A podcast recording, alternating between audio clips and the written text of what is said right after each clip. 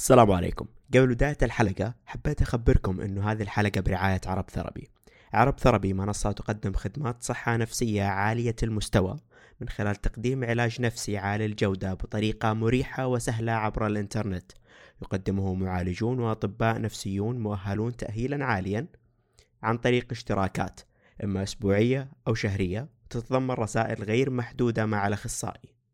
طبعا قدموا لكم عرض خاص هو خصم 20% على كل الاشتراكات إذا استخدمتوا كود روح الكود R capital O H small 20 شكرا. السلام عليكم ورحمة الله وبركاته معكم جاسر النامي في حلقة جديدة من بودكاست روح حلقة اليوم حنتكلم عن التربية والإضطرابات النفسية مع الدكتورة هبة حريري. أهلا وسهلا دكتورة. أهلا وسهلا فيكم. حياكم الله. آه، في حلقة اليوم صراحة من يوم بديت أخطط آه، نك... نتكلم عن هذا الموضوع. آه، صادفت قصة الكاتب إرنكست هيمنغوي تعرفينه دكتورة؟ لا والله. أيوة. الكاتب هذا كاتب جدا مشهور لدرجة إنه يدرس لأي شخص يدرس اللغة الإنجليزية. رواياته جدا مشهورة وأساسية في الأدب. في مرحلة ما أبوه كان مصاب بثنائي القطب لدرجة وكان جدا هيمنجواي يكرهه لدرجة إنه كان يدخل الغرفة ويمسك سلاح العائلة ويقنص على أبوه من فترة لفترة بهدف إنه آه، يأذي أبوه. آه، كان عنده حتى مشاكل مع أمه اللي كانت آه، يعني تبغى تحول جنسه وشيء زي كذا. في نفس الوقت في النهاية أبوه انتحر وأربعة هو وثلاثة من إخوانه انتحروا وراء أبوه.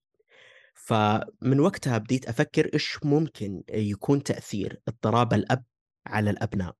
فهذا موضوع حلقة اليوم. ممكن شاكرة والله حقيقي لكم تسليط هذا الضوء لأنه مرة مهم. إي صراحة. والحمد لله اتجهت كمان حتى ل لضيوف الحلقات اللي قبل وسألتهم عن آرائهم بحيث إنه يلهموني باسئله زيادة. فطلعنا بأسئلة اليوم. ممكن أول نقطة نهتم فيها اللي هو الابو الأبوة والاضطراب النفسي. أول سؤال إيش أول نقطة أنا كأب مضطرب لازم أنتبه لها من ناحية التربية؟ تمام. هو أول شيء خلينا نتكلم على الاضطراب بس قبل ما نتكلم إيش أول شيء أنا أنتبه عليها لأنه كثير من الناس يعني يعتقد إنه مضطرب يعني واحد تقريبا مجنون آه عنده مرض نفسي يعني خلاص عنده القلم أو غيره. إحنا الاضطرابات النفسية هي على طيف على السبيكتروم آه وأي إنسان مين ما كان يعني إيش ما كان جنسه وعمره ومستواه الوظيفي ولا التعليمي قد يكون عرضة لأي وعكة نفسية سواء كانت وعكة مزمنة زي مثلا ثنائي القطب أو يعني الفصام أو ممكن تكون وعكات يعني ان اوف مثلا زي نوبات الاكتئاب أو القلق أو غيرها. فهذا أول شيء إنه لازم نعرف إنه هذا شيء ما حد فينا معصوم عنه. هذا اولا. آه، ثانيا مش كل الاضطرابات شديدة البعض تتراوح يعني شدتها وخفتها. من كل خمس أشخاص اثنين معرضين للاضطرابات النفسية. فأولا إحنا يعني هي مسألة التطبيع تجاه الاضطرابات النفسية إنه هذا ما يعتبر نقص فيك ولا يعتبر قلة دين أو قلة وعي أو خلينا نقول ضعف في الشخصية. لأنه دائما نقول ال parenting it's about inside out هي تبدأ من الداخل ثم الخارج. فلو أنا أم أو أب مريت بوعكة نفسية أو أنا مصاب باضطراب نفسي أولا أنا بداخلي أنا كيف يعني تكون خلينا نقول my sense of self شعوري تجاه نفسي أفكاري تجاه نفسي مشاعري تجاه نفسي تجاه هذا الألم أولا أو تجاه هذا الاضطراب أو هذا أو هذا التحدي اللي أنا أعيشه. قبل ما أقول أنا إيش حتصرف مع أولادي. فالشعور الصحي ضروري جدا إنه خلينا نقول لو أنا مصابة مثلا باضطراب ثنائي القطب ولا الفصام اللي هي الأمراض النفسية المزمنة أو الاضطرابات النفسية المزمنة إذا أولا لازم أعمل على تقبل هذا الاضطراب على يعني ما أشعر أن هذا الشيء نقص أو شيء مخجل أو معيب أو كأني أنا جلبته لنفسي. هذا الشعور بحد ذاته يبدأ يشكل عندي صمامات أمان بداخلي فبالتالي أكون أنا آمن نفسيا متزن نفسيا قبل ما أبدأ أتصرف مع أولادي في هذا الموضوع. آه، لأنه دائما نقول كل ما كنا من دواخلنا غير آمنين يعني الإنسكيورتي هي أسوأ الأعداء لنا. فلما أكون غير آمن ماني شاعر بمشاعر جيدة ولا صحية تجاه نفسي هنا يبدأ أتوقع أي تصرف غير صحي يصير مع أبنائنا. فهذا أولا. آه، ثانيا إيش يكون أهم الأشياء اللي أنا أركز عليها؟ ربما هي مرة أشياء كثير يعني ولا تخليني يعني أبدأ أنفرط. حاول تقاطعني لو حبيت. إنه ضروري جدا إنه يكون عندي هذا الوعي وأستوعب إنه هذا الوعي تجاه اضطرابي. أنا كيف ممكن أوصله لأبنائي حسب مراحلهم العمرية وحسب طبيعة هذا الاضطراب. يعني أنا مثلا لو كان عندي ثنائي القطب معناتي أنا حاعيش العمر كله بهذا الاضطراب. مش زي لما يكون مثلا عندي كرب ما بعد الصدمة post traumatic stress disorder. هذا مختلف. هذا إذا أنا اعتنيت فيه وعالجته هذا يزول إن شاء الله. لو كان عندي مثلا نوبة اكتئاب وأنا اعتنيت في نفسي وجالس أعالجها وحاسة إنه في بروجرس في تطور في مستواي وعافيتي النفسية إذا هذا شيء مؤقت. فدائما نقول الأشياء المؤقتة ربما ما نحتاج إنه إحنا مرة كثير نشارك أبنائنا تفاصيلها فيها خاصة لو كانوا صغار بالعمر. لكن لو كانت اضطرابات مزمنة حعيش فيها العمر كله زي الفصام أو مثلا الذهان أو ثنائي القطب لا أنا بحاجة إني أنا أفصح عنها. طبعا حنحكي بالتفصيل كل مرحلة عمرية كيف توصلهم هذه المعلومة.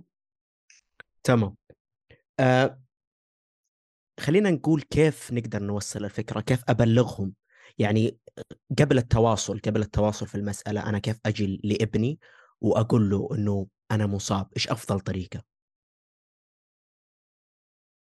أفضل طريقة هي أولا زي ما قلنا أنه آه نمط تعايشي أنا مع هذا الاضطراب يعني الأب اللي يشعر بالعار أو الأم اللي تشعر بالعار من هذا الاضطراب هذا الشعور لوحده كفيل إنه هو ما يقدر ما يقدر يعطيها الكفاءة الوالدية إن هي أو هو يوصل المعلومة لولده. مستوعب هذه النقطة؟ ترى هذه هذه مرة جوهرية. أنا لو حاسة بفشلة إني أنا عندي ثنائي القطب معناته أنا مهما حفظت كلام مرتب حاجي أوصله لأولادي حالة الشعورية حتتنقل في كلامي. فهذه أولا. ثانيا الأطفال وهذه نقطة مهمة إنه الأطفال ما يعني على حسب مراحلهم العمرية، إحنا لما نتكلم على الطفولة يعني اللي هي في أول خمسة سنوات الطفل متمركز حول ذاته، يعني العالم كله بالنسبة له أنا، أنا وما بعد الطوفان، فما يقدر يستوعب يعني ما يقدر يفهم بالضبط إيش قاعد يصير في بابا وماما مثلا لما تجيهم النوبات أو لما يجيهم. وخلينا نركز أكثر شيء على هذه الاضطرابات اللي هي المزمنة أو المستمرة. الطفل ما يقدر يستوعب آه لكن ممكن مرة نبسطها له إنه مثلا بابا ما يشعر الآن يعني إنه هو جيد. يعني مثلا he doesn't feel well. ولا بابا الآن تعبان شوية ماما تعبانة شوية. كلمة تعبانة مصطلح يلائم هذا العقل الصغير اللي هو في أول خمس سنين. طبعا لما نجي نقول ثلاث سنين أربع سنين مو مرة ممكن يعني يفهمها وهنا حنجي بعدين على ال supportive system على النظام الداعم للأطفال لما يكونوا أهاليهم مصابين بهذه الاضطرابات هم في هذا العمر لما يصير عمر الطفل ست سنين من ستة لتسع سنين خلينا نقول هو من أولى ابتدائي للرابعة ابتدائي هنا يبدأ يفهم. وأفضل طريقة أفضل طريقة إنك أنت تدمج اللغة العلمية مع اللغة التربوية مع بعض. بمعنى إني أنا أشرح لطفلي بشكل مرة هادئ ومتزن أولا كيف يعمل الدماغ؟ وكيف سبحان الله الدماغ معقد؟ وكيف إنه أفكارنا ومشاعرنا وتصرفاتنا لها مناطق محددة في الدماغ؟ وترى الطفل مرة ذكي في هذا العمر ومرة تجذبه هذه المعلومات. فأنا لما أحكي مع الطفل بهذه اللغة وبعدين أربط هذه المعلومات بما يحدث معي.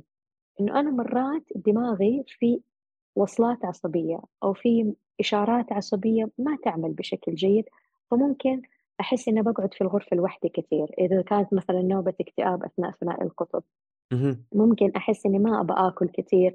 ممكن ما يجيني النوم كويس. ممكن أحس إني بس أبى أبكي. ممكن أحس إني معصب. وممكن هذا الدماغ مرة يصير نشيط بطريقة كبيرة مرة لدرجة ما أنام يمكن صوتي يصير عالي يمكن أقول كلام مو قصدي لأني ذاك الوقت مخي ما يساعدني أركز. هذه اللغة وهذا التبسيط يبدأ يعرف الطفل إنه هذا ترى تحدي خارج عن إرادة أبوي وأمي. وهذه نقطة جدا جدا جوهرية لأنه أكبر الآلام اللي بعدين إحنا نعالجها للناس اللي آبائهم وأمهاتهم كانوا مصابين بالإضطرابات وما كانوا يوعوهم ما كانوا يحتووهم أو يشرحوا لهم. تترك زي الندبة بداخلهم تترك زي الجرح الغائر. إنه بابا مرة كان يخوف وماما مرة كانت تختفي. وتصير هذه كل التساؤلات بهذه المشاعر المبهمة والكونفيوجن تكبر بدواخلهم وتسبب فجوة حتى في علاقتهم يعني ما بينهم وبين آبائهم وأمهاتهم. بعدين هذه الفجوة نبدأ إحنا نصلحها ونبدأ نعالجها لما يكبروا. فأنا ما بوصل ولدي إنه هو يحمل هذا ال ال خلينا نقول الغموض وهذه المشاعر المزعجة والمربكة سنين. أنا أقدر يعني أقدر من عمر مرة مبكر أبسط له هي بهذه المعلومات. صحيح. آه وطبعا هذا ما وما نكتفي بس بإعطاء المعلومات إنه ممكن نعطيهم شوية تبس يعني شوية نصائح إنه كيف. ممكن تساعدونا في هذا الوقت مثلا؟ أنا لو دخلت في نوبة اكتئاب يمكن I need time مع نفسي أحتاج وقت مع نفسي. أنا مثلا لو شفتوني صوتي عالي وبدأت أقول كلام كذا اتصلوا على عمه قولوا له إنه ترى بابا بدأ شوي يصير تعبان. فهنا يبدأ يفهم إنه أنا مو إنسان سيء لما تجيني المانيك إبيسود آه أنا لو كانت كان عندي فصام في ش... مثلا جاتني الهلاوس أنا مو إنسان شرير أو أنا مو إنسان مخيف. أنا في شيء بيصير في دماغي غصبا عني. ما أقدر أتحكم فيه. فإنه ابدوا خذوا هذه الطرق وهذه النقاط المعينة بحيث إنه تتعاملوا مع الحالة هذه معايا. نعم التوعية التوعية مهمة. طبعا لما يكبروا أكثر بالعمر تزيد. المعلومات أكثر عليهم. صحيح. يعني يبدأ يستوعب أيوة إيش يعني العلاج وكيف هذا العلاج يساعد. حتى الأطفال الصغار ترى نقول لهم هذه العلاجات.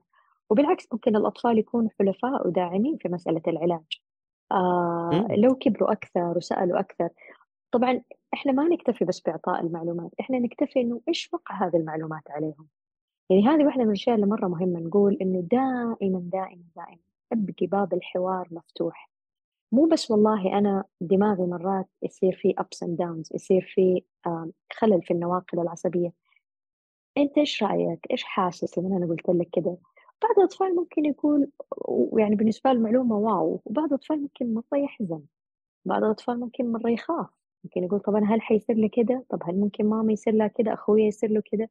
مهم. وهنا لازم نستقبل كل الأسئلة بصدر رحب لا ترتبك من أي سؤال أو لا تخاف من أي سؤال أو لا تعتقد إنه في سؤال بالعكس كون إنه سأل وعبر هذا مرة مؤشر جيد فهنا نبدأ نعطي له تطمينات ونجاوب على كل سؤال ما نغلق باب السؤال أبدا لأنه مهم إنه إحنا نضمن إنه هذه المعلومات اللي بياخدها بيهضمها بيهضمها عاطفيا وفكريا فنحاول نشبع فضوله بحيث إنه يطمن أكثر إذا جاوبت أسئلته إذا بدي يفهم هو إذا هو حاس إنه هو فاهم الحالة أكثر وهو عارف إيش حيسوي في يوم تجي. مظبوط مظبوط إيه. آه ومن ناحية مثلا بعد العشر سنين بعد 12 س- آه، سنة كل اللي نحاول نسويه إنه إحنا نحاول نزيد معلومات ونحاول نعطيه معلومات أكثر صحيح؟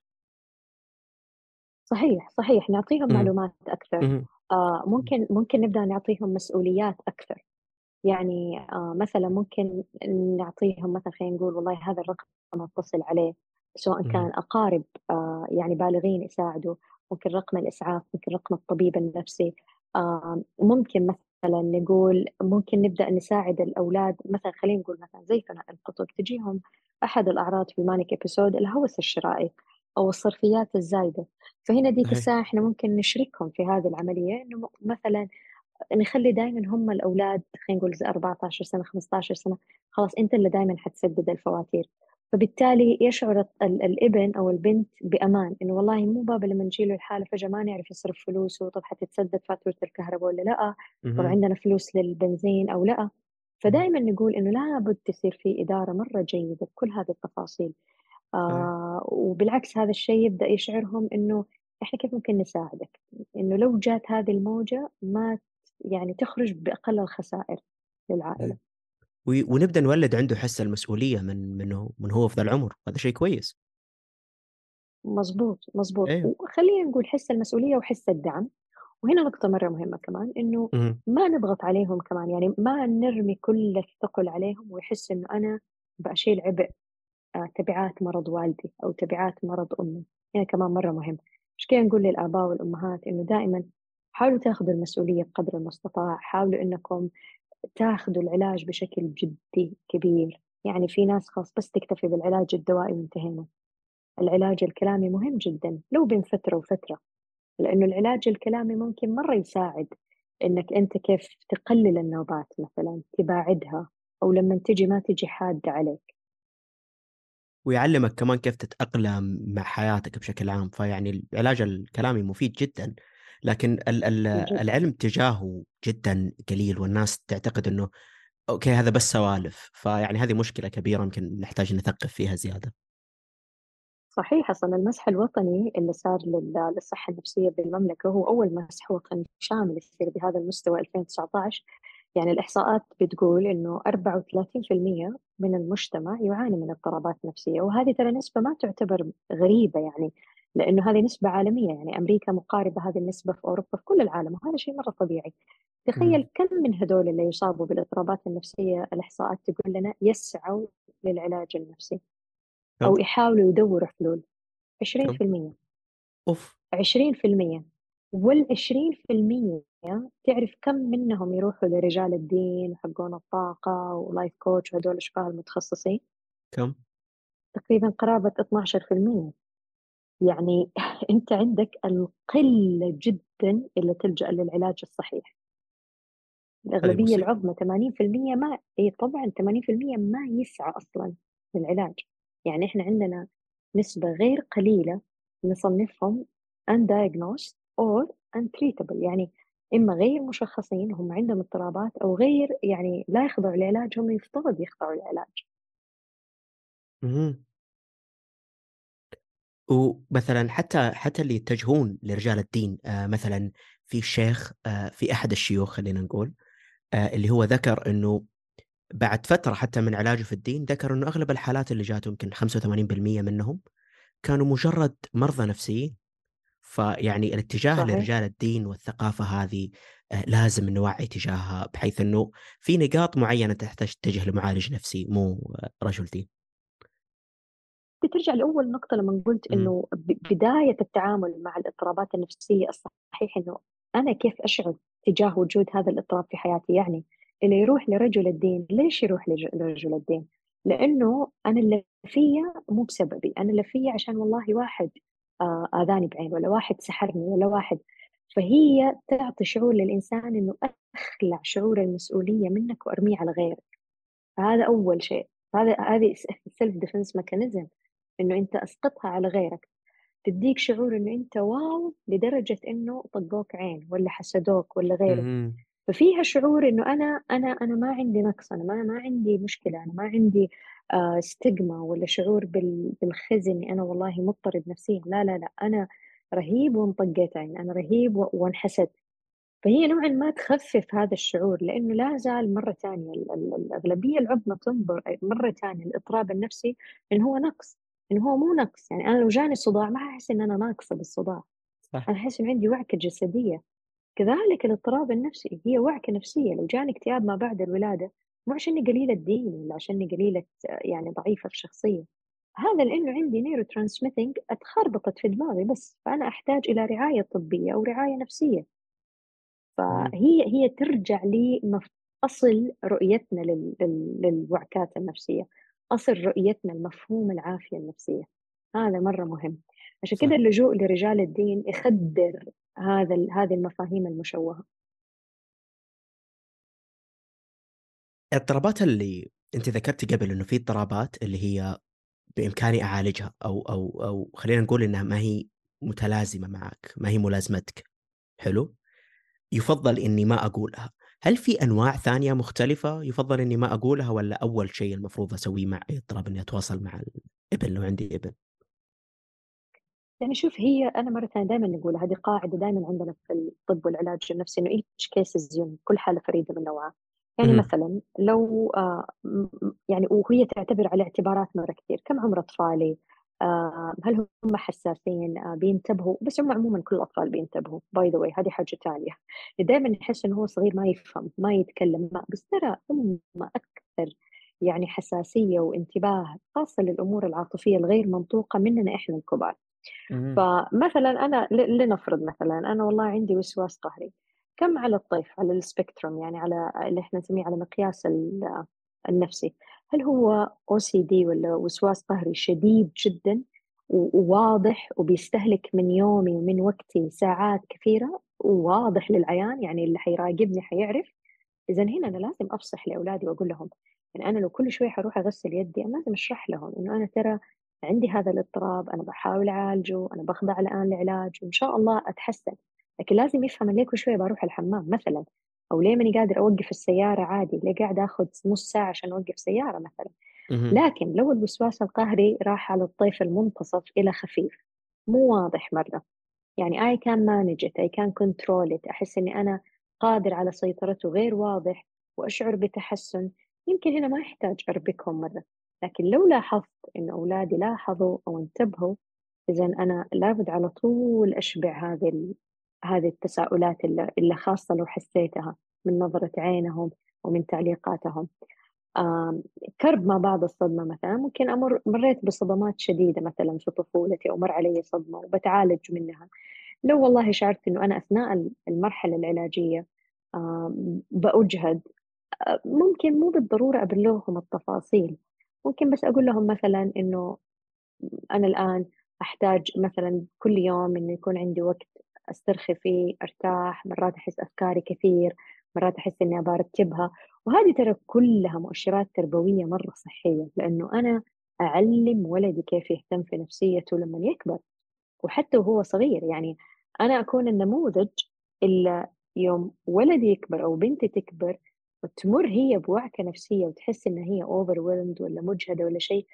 تتعلم إنه والله أمي كانت تاخذ وقت مع نفسها أمي كانت ترتب أفكارها بابا كان يجلس عنده جورنال كان يقعد يعمل جورنالينج يكتب فهذه م. كلها النمذجة هي أصدق وأعمق يعني أدوات التربية صحيح إيش أفضل نوع للعلاقة يكون بينك وبين ابنك في المرحلة هذه؟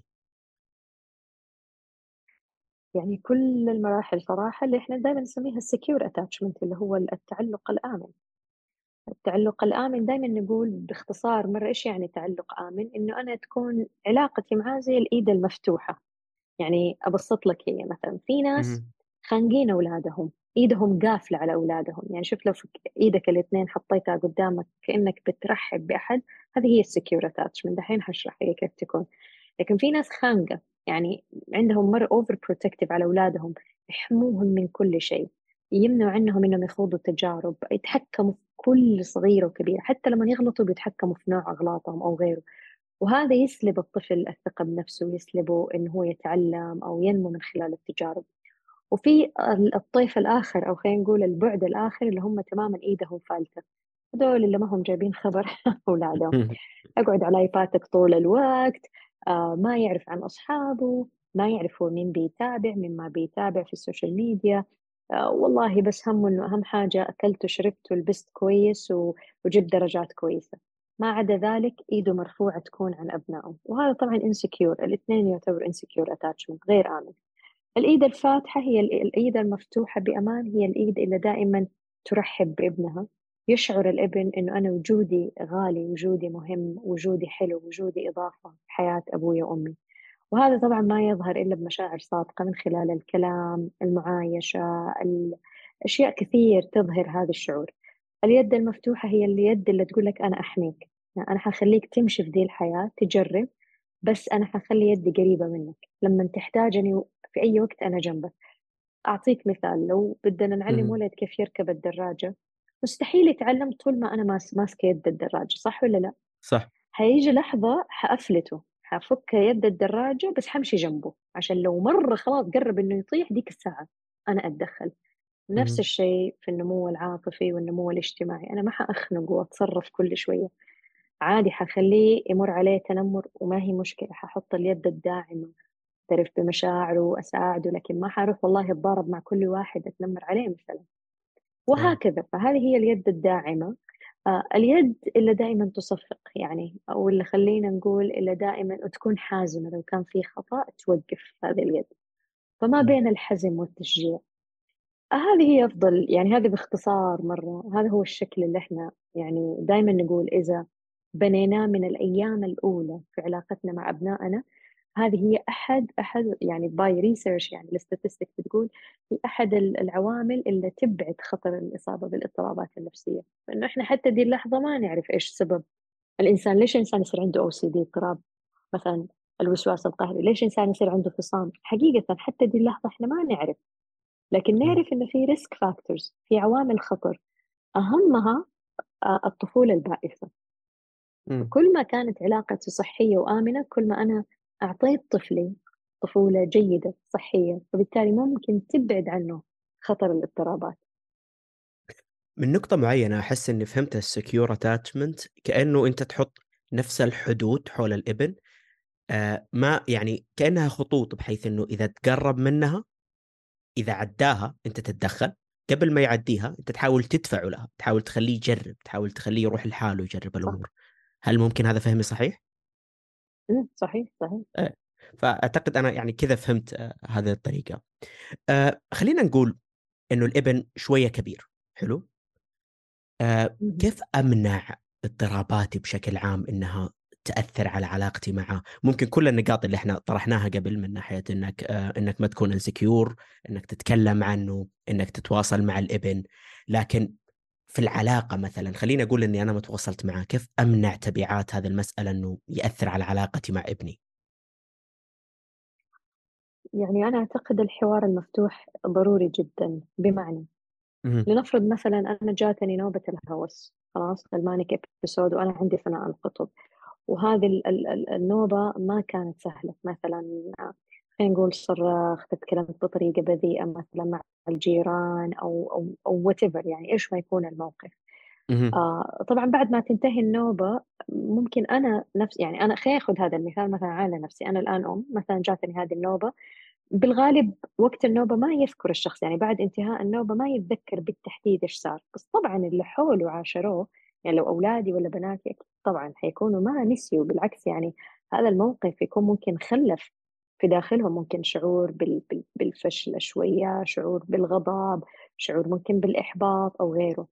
هنا لازم نواجه هنا لازم نرجع. يعني أنا لو لو عرفت إن أنا انتهيت من هذه النوبة أجلس بكل أمان معاهم. I won't judge ما ما ححكم عليهم. ولا راح أتحكم في اللي حيقولوه ولا حتى في المشاعر اللي حيحسوها. كل شيء مرحب فيه. آه ويصير في حوار. ويمكن هذا الحوار أنا أعرف إنه عاطفيا ربما ما يكون سهل. لكن مرة ثانية يسهل كل ما كان عندنا مشاعر صحية تجاه اضطراباتنا. وأجلس وأحكي معاهم أحكوا لي إيش صار أنا إيش سويت إيش حسيته آه ولو شعروا بالأمان أكثر معي حيحكوا لي أكثر وأكثر عن مشاعرهم. يعني إذا وصل الطفل أو الإبن وقال أنا حسيت بفشلة هذا مرة مؤشر كبير للأمان العاطفي إنه هو يشعر بأمان مثلا. آه ممكن ما يقولها ممكن مثلا يقول بس مثلا صعبت علي أو غيره هنا مهم إن أنا أحسس إنه أنا أنا شايف شعورك يحق لك تحس بكده. أنا كنت مكانك يمكن كنت حسيت بكده. نطبطب على هذه المشاعر. نقول لهم إنه مثلا يعني عموما مجرد حوار عاطفي يعني مو بالضرورة مرة نطلع بحلول أو بشيء. بس خلينا نتكلم مثلا إيش في شيء أنا أفسدته أقدر أصلحه مثلا؟ ف يعني هذه هذه الأمور كلها ممكن تساعد تساعد بقدر المستطاع. أيه. وهل هل عندي إمكانية أمنع عنهم انتقال المرض؟ في الحقيقة لأ. لأ تمام. وهذه هذه حقيقة كمان لازم أيوه إحنا نعرف إن الاضطرابات النفسية تورث. آه طبعا مرة ثانية يعني البيئة العاطفية والاجتماعية could turn الجين off يعني on could turn it on could turn it off. صح. آه إلى أي مدى I can turn it off أنا I will do all my best. أنا حامل كل جهدي. يعني حاول أوفر بيئة عاطفية صحية بيئة اجتماعية صحية قدر المستطاع عشان لا ي... لا تؤجج هذه الجينات أو لا لا تعمل. لكن لو أراد الله إنها هي تعمل وإنه ينتقل هذا المرض تنتقل. فهنا إحنا لازم نعترف بمحدوديتنا البشرية. صحيح. آه خلينا نقول إنه انتقل. إيش ممكن العلامات الأولى اللي أقدر ألاحظها؟ مثلا خلينا نحدد مرض. آه في المرض اللي معايا مثلا ثنائي القطب شيء زي كذا. طبعا تبدأ الأعراض اللي هي swinging mood هذه هي أول أول يعني العلامات الأولى إنه نبدأ نشعر إنه الشاب هذا ولا البنت بدأوا يتنقلوا من حالة اكتئاب يعني يدخلوا كأنهم يعني في في موجة من الاكتئاب وطبعا أعراضها اللي هي يعني تتحقق سبع أعراض من أصل تسعة اختلاف مم. في شهية. الأكل زيادة أو نقصان ال- النوم يزيد أو ينقص السيلف استيم شعوره تجاه نفسه يبدأ ينقص مرة دايما يحس نفسه أقل نوبات من الغضب غير مبررة نوبات من البكاء ممكن غير مبررة أفكار سوداوية رغبة مثلا بإنهاء حياته أو الحياة ما لها داعي أو ما في شغف في الحياة أو غيرها. طبعا هذه كلها أمور لا يمكن الحكم عليها. يعني ممكن أي حد دحين يسمعنا يقول أوف والله أنا أحس إني من جد مكتئب. اي هو ما أنا هي بهذه البساطة. يعني إحنا بس نعطي المؤشرات الأولى اللي نقول إذا شفتوها واستمرت قرابة شهر أسبوعين وأكثر ودخلنا على شهر والحالة ما بتتحسن هنا دائما نقول لا تتردد إنك تستعين بمختص آه إذا لقينا إنه بيتنقل من هذه الحالة إلى حالة الهيجان ما. بينام آه عنده نشاط زايد بيتكلم كثير كلامه مو متزن آه صوته بيصير عالي هوس شرائي مثلا نشاط جنسي أو ميل للجنس الآخر بشكل مفرط. هذه كلها نبدأ نحس إنه لا في هنا مؤشرات غير طبيعية. فهنا على طول نقول كل ما بدأنا بدري كل ما استشرنا بدري أهل الاختصاص كل ما قدرنا نحن نضبط الموضوع من أول خاصة لو كان في تاريخ عائلي يعني للاضطراب. إيه. يسهل الملاحظة. أكيد أكيد. تمام. آه الآن عندي آه خلينا نطلع شوية من صورة الأب. تمام؟ وننتقل آه لصورة الإبن. حلو؟ عندي شوية أسئلة حول آه كيف الإبن المضطرب أو الابن السليم يتعامل مع أبوه. آه في أيوة. كبداية كيف أتعامل مع أب مضطرب كإبن؟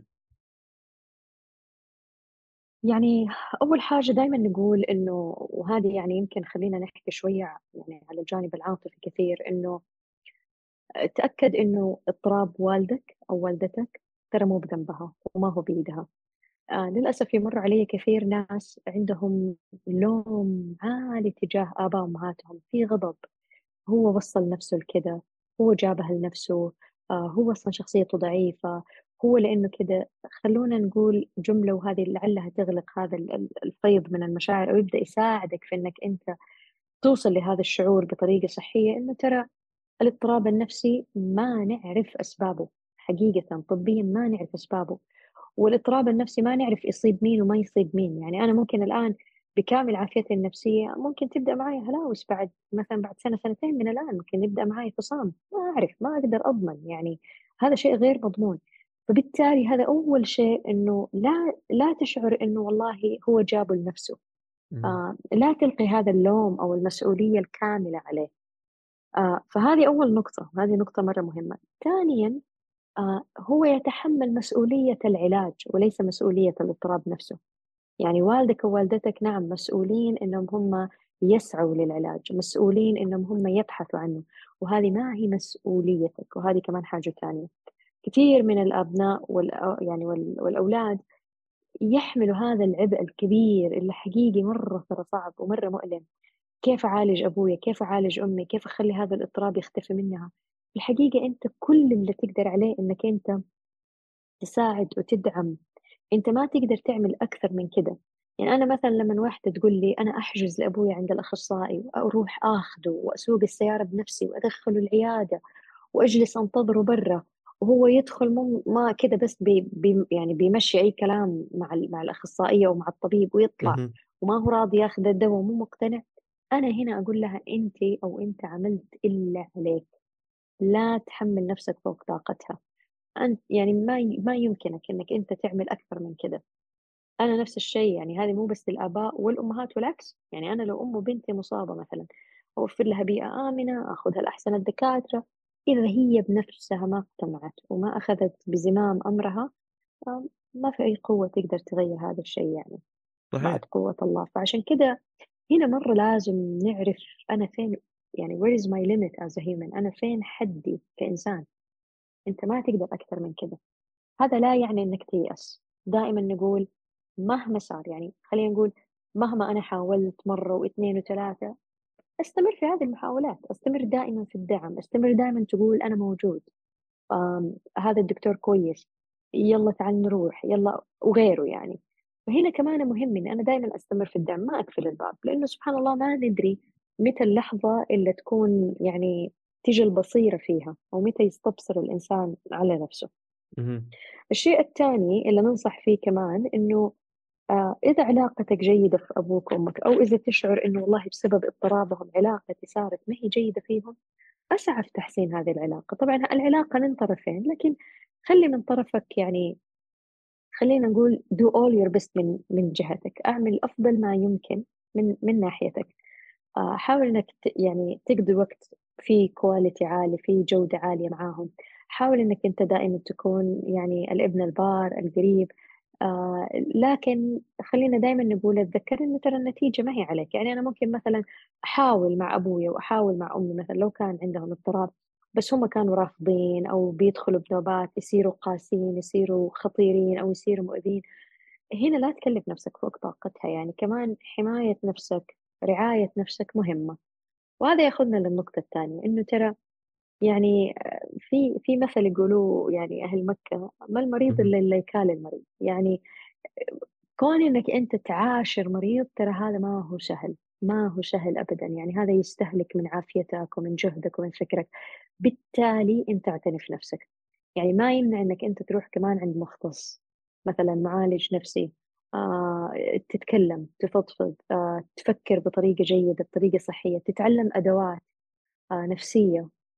تستزيد منها دائما عشان ما تحس إنه هذا الإضطراب أو أو الحالة النفسية لوالدي أو والدتي قاعد بيستهلكني. فهذا أيضا مهم من النقاط المهمة حتى في العلاج يعني إذا الأب كان مو مقتنع أو المريض بشكل عام إذا ما كان مقتنع ما ح ما حنتقدم في العلاج أبدًا، ما حنقدر نسوي أي شيء. ف فبالتالي يعني أنت سوي اللي عليك و والباقي على الله وعلى على نفس المريض. فعلا تمام. فعلا صح آآ دحين في في بعض النقاط في بعض الأحداث اللي ممكن تصير لشخص إنه يوصل لنقطة معينة إنه آآ ممكن هو يتشخص باضطراب معين ويعرف إن الاضطراب هذا وراثي وي ويشوف علامات الاضطراب في أبوه. ففي المرحلة هذه أنا كيف أقدر أتواصل مع أبويا وأقول له إنه ليه ما تروح تفحص؟ ليه مثلًا ما نشوف النقاط المعينة؟ شيء زي كذا. كيف. أسوي شيء زي كذا؟ كيف فاتحه في موضوع زي كذا؟ مرة ثانية دائما نقول نحاول نشوف ال- المدخل ال- الآمن هو المدخل الجيد. يعني. مثلا مثلا ممكن خلينا نقول والله والدي آه، مثلا يتفرج على مقاطع أو حلقات أو يستهويه البودكاست أو تستهويه مقابلات تلفزيون أو غيرها ممكن أرسل له مثلا. هذه خلينا نقول يعني زي الطعم كذا المعرفي إنه والله أسمع هذه الحلقة مثلا أو أسمع هذا الموضوع أو غيره. آه ممكن لا يكون صنف أبويا ما هو كذا ما يحب لا يسمع ولا يتابع ولا شيء لكن ممكن المعلومات العلمية يحترمها. ممكن أدي له معلومات علمية إنه ترى والله مثلا الإحصاءات تقول إنه من كل عشر أشخاص ثلاثة ممكن يصابوا بوعكة نفسية الاضطرابات النفسية ترى هي يعني يعني خلينا نقول imbalance chemical hormones يعني هي في خلال هي وصلات عصبية ممكن لا تعمل بشكل جيد. فممكن ال- الكلام العلمي يستهوي وممكن الكلام البسيط إنه ترى زي ما أجسادنا تتعب أرواحنا ممكن تتعب أو مشاعرنا تتعب وهذا شيء طبيعي وعادي والإنسان ترى مهما كان قوي إلا ما يعني يجهد فإيش إيش الطريقة اللي أنا ممكن أقنعه فيها؟ يعني إيش الطريقة اللي يعني في الأخير أنا أدرى بأبويا من أي أحد ثاني آه فالتوعية مهمة وممكن نقول مثلا من باب الحب إنه والله أنا حاسك مو تمام حاسك ما أنت مرتاح حاسك آه مجهد أو شيء خلينا نروح نراجع. ودائما نقول طبيب الأسرة يمكن هو أحسن شخص. يعني يكون في الصف الأول في هذه الخطوة. صحيح. طبيب الأسرة لقبه مرة جيد وآمن ولطيف. وطبيب الأسرة مدرب مدرب إنه هو يشخص الإضطرابات النفسية آه، ويوصف ممكن علاجات دوائية لها. فعشان كده دايما بالذات الجيل الكبير من الآباء والأمهات اللي يكش من كلمة طبيب نفسي هذا حق المجانين ولا هذا حق. لا كلمة طبيب الأسرة شيء يعني هذا طبيب عام يكشف عليك وكذا فممكن طبيب الأسرة يكون هو الخط صحيح. يعني واللي يفتح البوابة بعد كده مهم. إنه يبدأ يشوف نفسه من ناحية معينة. بالضبط آآ أ بالضبط دحين إذا أنا ابن كيف أمنع إني الاضطرابات اللي أنا أشوفها في أبويا إنها تأثّر آآ علي أو على نظرتي له كأبن؟ شوف عشان ما أخلّيها تأثّر علي أنا أول حاجة لازم دائمًا أولًا نظرتي، وهذه يمكن هي إجابة على على البُعدين، كيف ما. تأثّر عليَّ وكيف ما تأثّر على نظرتي. مفهوم الاضطراب النفسي إيش هو؟ إيش يعني لي؟ يعني ماذا يعني الاضطراب النفسي بالنسبة لي؟ ماذا يعني إنه والدي يعني what does it mean for me إنه مثلا أبوي عنده اضطراب نفسي؟ What does it feel for me كمان؟ ما ما هو الشعور الملتصق لهذا الموضوع؟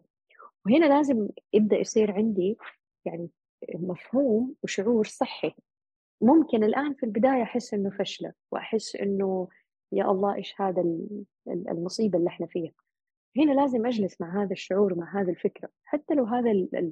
خلينا نقول إني أجلس مع هذه الفكرة ومع هذا الشعور وقت ما هو قليل خذ هذا الوقت لين توصل ل خلينا نقول قناعة صحية وقناعة. وهذا الشعور حتى ممكن ما تقدر تغيره. أجلس مع مختص أو أجلس مع أحد مصاب بهذا الاضطراب أو أو عنده اضطراب ولكن متعايش معه بشكل صحي. يعني حاول إنك بالبداية تستوعب طبيعة هذا الاضطراب أساسا. إيش هو وإيش يعني لي وإيش معناته. آه هذا أولا. ثانيا زي ما قلنا إنه آه لا تحسب إنه والله عشاني أنا يعني عشان أكون مثلا خليني عشان يكون شعوري صحي تجاه الاضطراب إن أنا ما أتضايق منه أو أنا ما أتعب منه.